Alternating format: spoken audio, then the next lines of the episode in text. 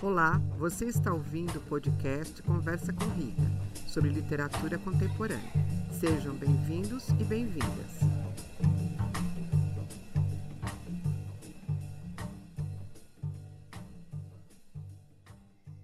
O episódio de hoje é sobre o livro Fábulas Farsas de Gil Veloso. Ele foi publicado pela editora Ópera Prima em 2009 e tem 132 páginas.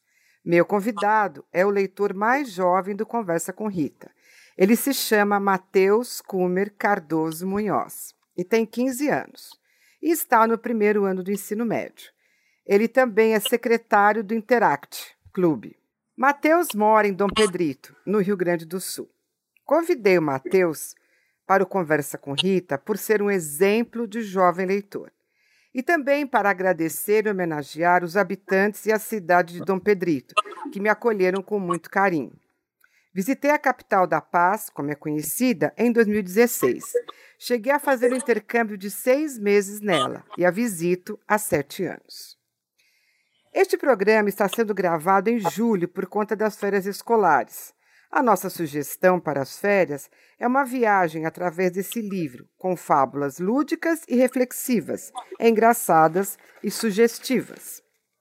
Gil Veloso nasceu em 1963, na cidade de Dois Vizinhos, no estado do Paraná. Vive em São Paulo desde 1983. Trabalhou com os escritores Caio Fernando Abreu, Lígia Fagundes Teles e João Silvério Trevisan. Ele também é compositor e professor de yoga. Fábulas Farsas é seu primeiro livro. Depois vieram Travessuras para Anjos e Marmanjos, de 2010. A Pedra Encantada, que saiu em 2011. E no mesmo ano, Veloso publicou O Menino Arteiro. O livro Pois Ia Brincando é de 2013. Em 2015, Gil publicou um viaduto chamado Minhocão, que foi indicado ao Prêmio Jabuti. Em 2016, o reconto Branca de Neve também foi indicado ao Prêmio Jabuti. Os livros de Gil Veloso são ilustrados por artistas plásticos, com exceção do reconto Branca de Neve, cujo ilustrador é o design gráfico basco Iban Barenetia.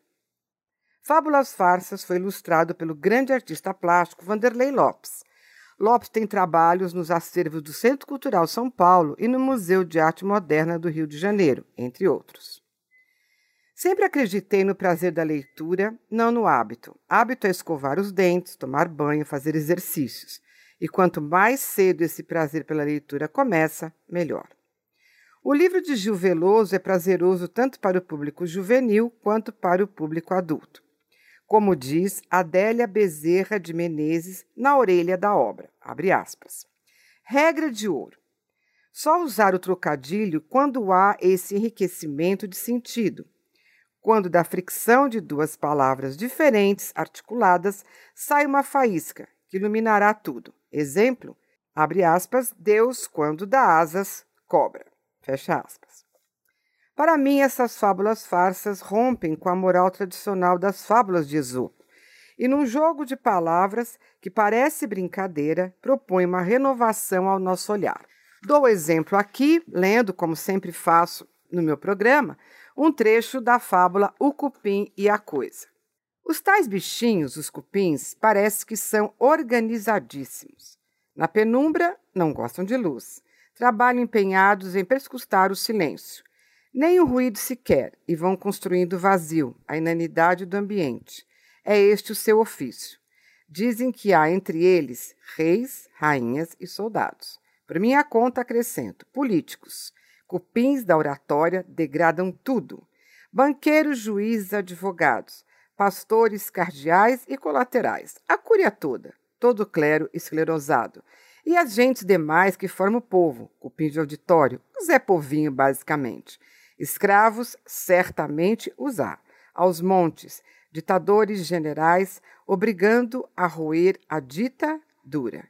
Enfim, uma sociedade com seus modelos a definhar. De forma lúdica e bem-humorada, Gil Veloso, como seu meio xará Gil Vicente, não poupa ninguém. E assim, nenhuma classe social é perdoada, nem o clero, nem a nobreza e nem o povo. Como fez o autor português em seu Alto da Barca do Inferno. Atente, ouvinte, para a epígrafe que abre o livro e que é do grande escritor Guimarães Rosa. Abre aspas. O puro ofício de viver nos bichos se cumpre melhor. Com certeza. Animais não padecem de crises existenciais como nós, seres humanos. Bem, vou comentar aqui sobre mais uma fábula farsa para encerrar minha fala. A do peixinho complexado, que está na página 123. O peixinho complexado. No mais profundo das águas era uma vez um peixinho, tristíssimo por conta de tantos problemas que adolesciam em seu ser. Linfático, úmido ser, repleto de espinhas ainda por cima e por baixo, o rabo cheio de humilhantes sardinhas. Posto que nidificava musgoso, esconso na pedra obscura, emanado com um cascudo e sua cara de bolo batumado. Ao espelho refletia a boca aberta, especulando sua imagem, árduo embate entre o imaginário e o real, tratando-se em delongas, limo, lama, algas marinhas e extratos de estrelas cadentes. Atire a primeira pedra aquele que nunca teve uma pereba. Isso para não falar da justa preocupação com quedas de escama, pavor de calvície e outras coisas precoces que afundavam em sua autoestima. Aqui a conversa é sobre a mudança que ocorre na nossa adolescência. É interessante que Veloso verbaliza o substantivo. Aspas. Tantos problemas que adolesciam em seu ser. Meu convidado está mais apto a falar sobre essas transformações que são físicas e emocionais.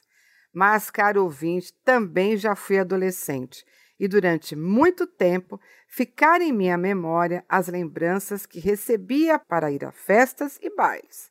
E para meu total desespero, no dia fatídico acordava com uma espinha no meio da testa ou na ponta do nariz, como diz a fábula. Aspas. Atire a primeira pedra quem nunca teve uma pereba. Não há autoestima que dê conta do reflexo do nosso rosto no espelho nesta hora. Gil trata o tema com certa leveza, mas não tira a seriedade de quem está passando por ela, a adolescência. As fábulas de Gil são habitadas por elefante, gafanhoto, bode, coruja, raposa, pulga, urso, entre outros. Agora passo a palavra para o meu convidado. Mateus, seja muito bem-vindo. Oi, tudo bem? Muito obrigado pela oportunidade, primeiramente. Eu vou começar retomando lá no Cupim as Coisas, porque foi o primeiro que eu li de cara já, já me conquistou. O trecho que eu acabei destacando foi o mesmo, mas eu gostei da ênfase, de dar ênfase principalmente em todas as classes que foram citadas pelo Gil. Dos reis, rainhas, soldados, daí começa falando, a gente acha que ele vai falar apenas da alta sociedade, da nobreza, do clero. Mas lá no final ele percebe que ele não teve dó e, e acabou incluindo todo mundo. Eu achei isso muito interessante, entendeu? Principalmente na maneira que conta da organização dos bichinhos, como tudo parece ser uma sociedade exatamente formada como a nossa. O outro conto que eu acabei selecionando foi de uma cadela, que é na página 22, eu confesso que escolhi pelo nome e pela história porque eu tenho uma proximidade muito grande com, com cachorros e animais. E eu acabei trazendo um trecho bem curtinho para destacar. De tanto mimar, acabei por torná-la demasiado humana, preferindo minha companhia às aventuras caninas. Eu acho que isso, assim, reflete exatamente eu com a minha cachorra, assim, porque ela é praticamente uma humana, ela é uma pessoinha a ponto de chorar na quando nos vê para poder entrar em casa. Assim, ela tá tranquila e a só de ver o nosso rosto, ela finge que tá chorando para conseguir deixar a gente comovido com a história e, e deixar ela entrar. Também no final acabei destacando um trecho, mas eu acho que muito legal que leiam a fábula, principalmente. Então, não vou deixar muitos spoilers, mas é também do ciclo que, o, que a fábula acaba trazendo pra gente, que nem tudo são flores que é natural a, a, o encerramento desse ciclo que a gente tem com as pessoas e com os animais também. Eu acho que sobre o conto de uma cadela, a fábula, é o que eu posso trazer. E assim, é, foi eu acho um dos que mais me tocou por conta de, da minha proximidade. Eu também trouxe, de novo, a fábula O Beija-Flor e a Abelha que Não Gostava de Mel. Fica localizado na página 40. Eu senti muito a rebeldia que a abelha tinha pela maneira que ela estava inserida e a falta de possibilidade dela poder mudar, sabe? Como adolescente, eu acho que posso destacar com certeza a rebeldia que a gente sente por ter que sair, não poder sair, continuar nas regras, naqueles padrões assim. Uh, e eu trouxe um trecho, não, não todo ele, não trouxe o trecho completo, mas trouxe assim. Não aceitava o fato de a abelha mestra soberana viver estirando tempos, enquanto ela viveria míseros dias. Traz muita indignação que a abelha tinha por não poder ter uma vida completa e ter que ser subordinada à abelha rainha, que vive muito tempo comparado com a vida da, da abelha. E eu acho que um muito engraçado, outro trecho que eu posso destacar, é: teria greve de mel antiprópolis ou própolis. Assim, um trocadilho genial. Eu, eu, eu dei muita risada quando, quando eu consegui ler. Quando eu fiz a leitura, enfim, entendi o que que conseguiu, sabe, mesclar o, a, esse universo do mel, da realidade, com a nossa realidade humana de greves e, e manifestações. Uh, acho que sobre o conto da abelha eu também é o que que eu gostei bastante por conta da fase que eu estou vivendo e por conta de toda a rebeldia que a gente acaba se colocando no lugar da abelha e percebendo que realmente teria um motivo plausível para ela estar rebelada assim. Então é é um ponto muito bom também e é um dos que mais tem trocadilhos assim dos que eu selecionei.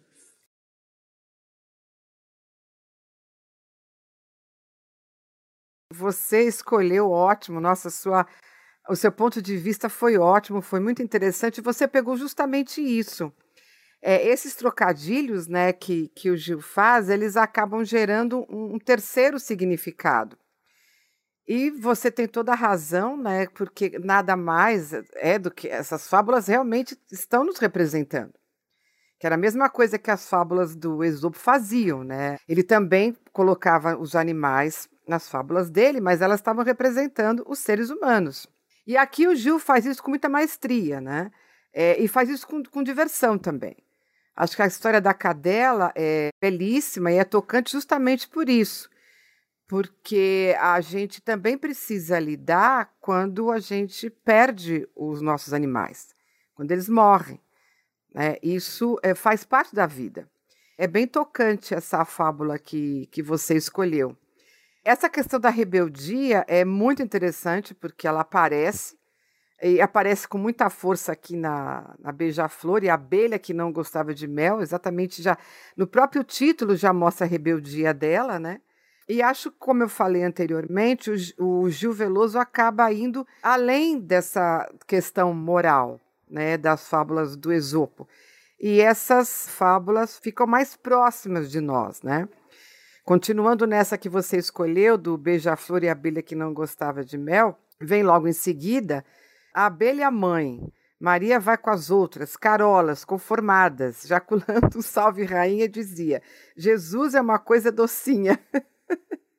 então ela, ela segue nisso, né? Criticando também essa questão das pessoas, né, serem Maria vai com as outras, né? E às vezes, muitas vezes, não terem opinião própria.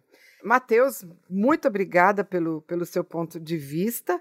É muito interessante você colocar essa questão da rebeldia, ela faz parte da adolescência. É importante que, que ela exista, né? E aí eu perguntaria se você recomendaria esse livro, né, para outros adolescentes e até para adultos. Ah, acho que sem sombra de dúvidas, certamente eu recomendo o livro, principalmente por essa questão de quando lê por cima, assim, parece uma coisa muito, muito simples, assim, mas ler os trocadilhos, a maneira que ele domina eles é ele traz de fato essa terceira opção de história, esse terceiro significado. E eu acho isso muito interessante. Faz a gente treinar muito e principalmente nos colocar no lugar, que é exatamente esse o propósito. O livro está nos representando. Então, sim, eu recomendo o livro para adolescentes e para adultos também. Tá certo.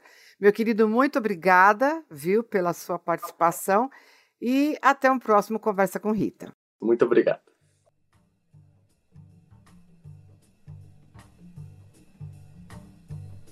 Você ouviu Conversa com Rita. Obrigada e até a próxima.